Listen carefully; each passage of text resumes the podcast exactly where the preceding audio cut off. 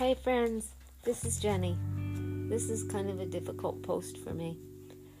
I have been talking lately about all my plans for my desk in Sarah's room, about my new hobbies and my organizational ideas. I always talk about my great love for my three beautiful daughters. They bring me so much love and joy. They are my greatest accomplishment. Also, my love for Jessica and Sarah's boyfriends. I think at this point they are perfect matches. I've talked about my new and amazing friends. It's so wonderful to have friends. I didn't have any for such a long time, not real trusted friendships like I have now with these women. I've also spoken of my love for my mom and my dad they were they are the greatest parents for my three unbelievable sisters and my two awesome brothers. I love seeing them and being a part of their lives. I've talked about the joy my church, St. Clement's, brings to me, and the peace and the faith that it helps me build. In any event, Gary planned to retire a year from now. Well, in a way, he retired yesterday. He was let go from his job. He is 61. I mentioned that we planned after his retirement to live part time in Florida and part time in New Jersey.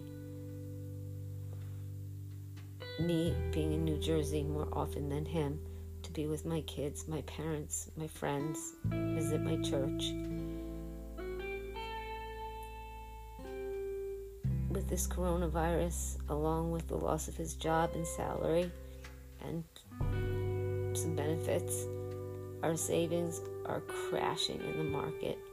I begged him to take the money out a few days before the big first drop, and we did not do that. And our retirement funds at this moment in time are greatly, greatly depleted. When he told me that he lost his job. My life stopped on a dime. I was speechless. I started thinking, and we have a lot of planning and thinking to do. What I realize now that I finally have access to the retirement amounts, what they were and what they are. We never had enough money to live in New Jersey and Florida it would have been extremely difficult. I found a quote. It said, The only way to make sense out of change is to plunge into it, move with it, and join the dance. This doesn't exactly feel like a dancing time, but I'm not going to sit here and be sad and scared. Instead, I will move forward I'm going to still do the hobbies that I wanted to do. I'm going to continue to work on my mindfulness, my meditation, my workouts, somehow keep my friends. But I think this time next year I will be living in Florida. I thought maybe we could downsize this house to something smaller, but when I add up the numbers, they just don't add up.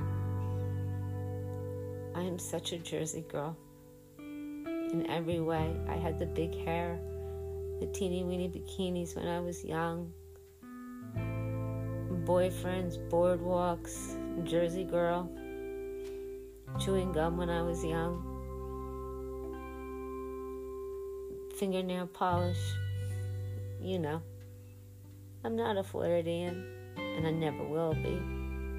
But I will have to live there, and I will have to find a way to keep alive the things I cherish in my state, New Jersey, in my town, Rockaway.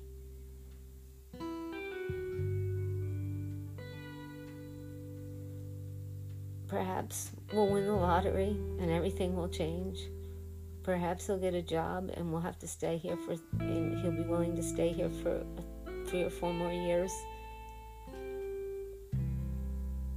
Because even if his job had lasted until his planned retirement, we would not have been able to maintain what we have now. So,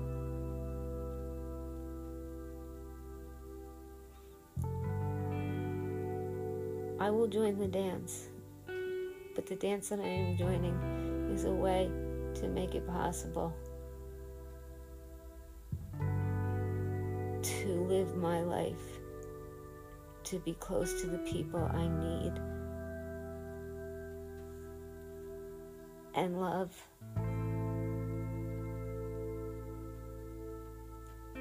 And for today, I guess I'm going to be a little sad. But I'm not getting lost this time. Sometimes when bad things happen, I get lost. But Gary had another job he lost five years ago. And that time we lost a house too, and we downsized to this house. And it was my idea because getting lost in the in, in losing of possessions is not worth it. So I can't hang on to this house that I love. I can hang on in some way to the other things in my life that I love. I'll just be further away from them. And I keep praying for the coronavirus, for an answer, for an ending. And there will be one. It's just going to take some time.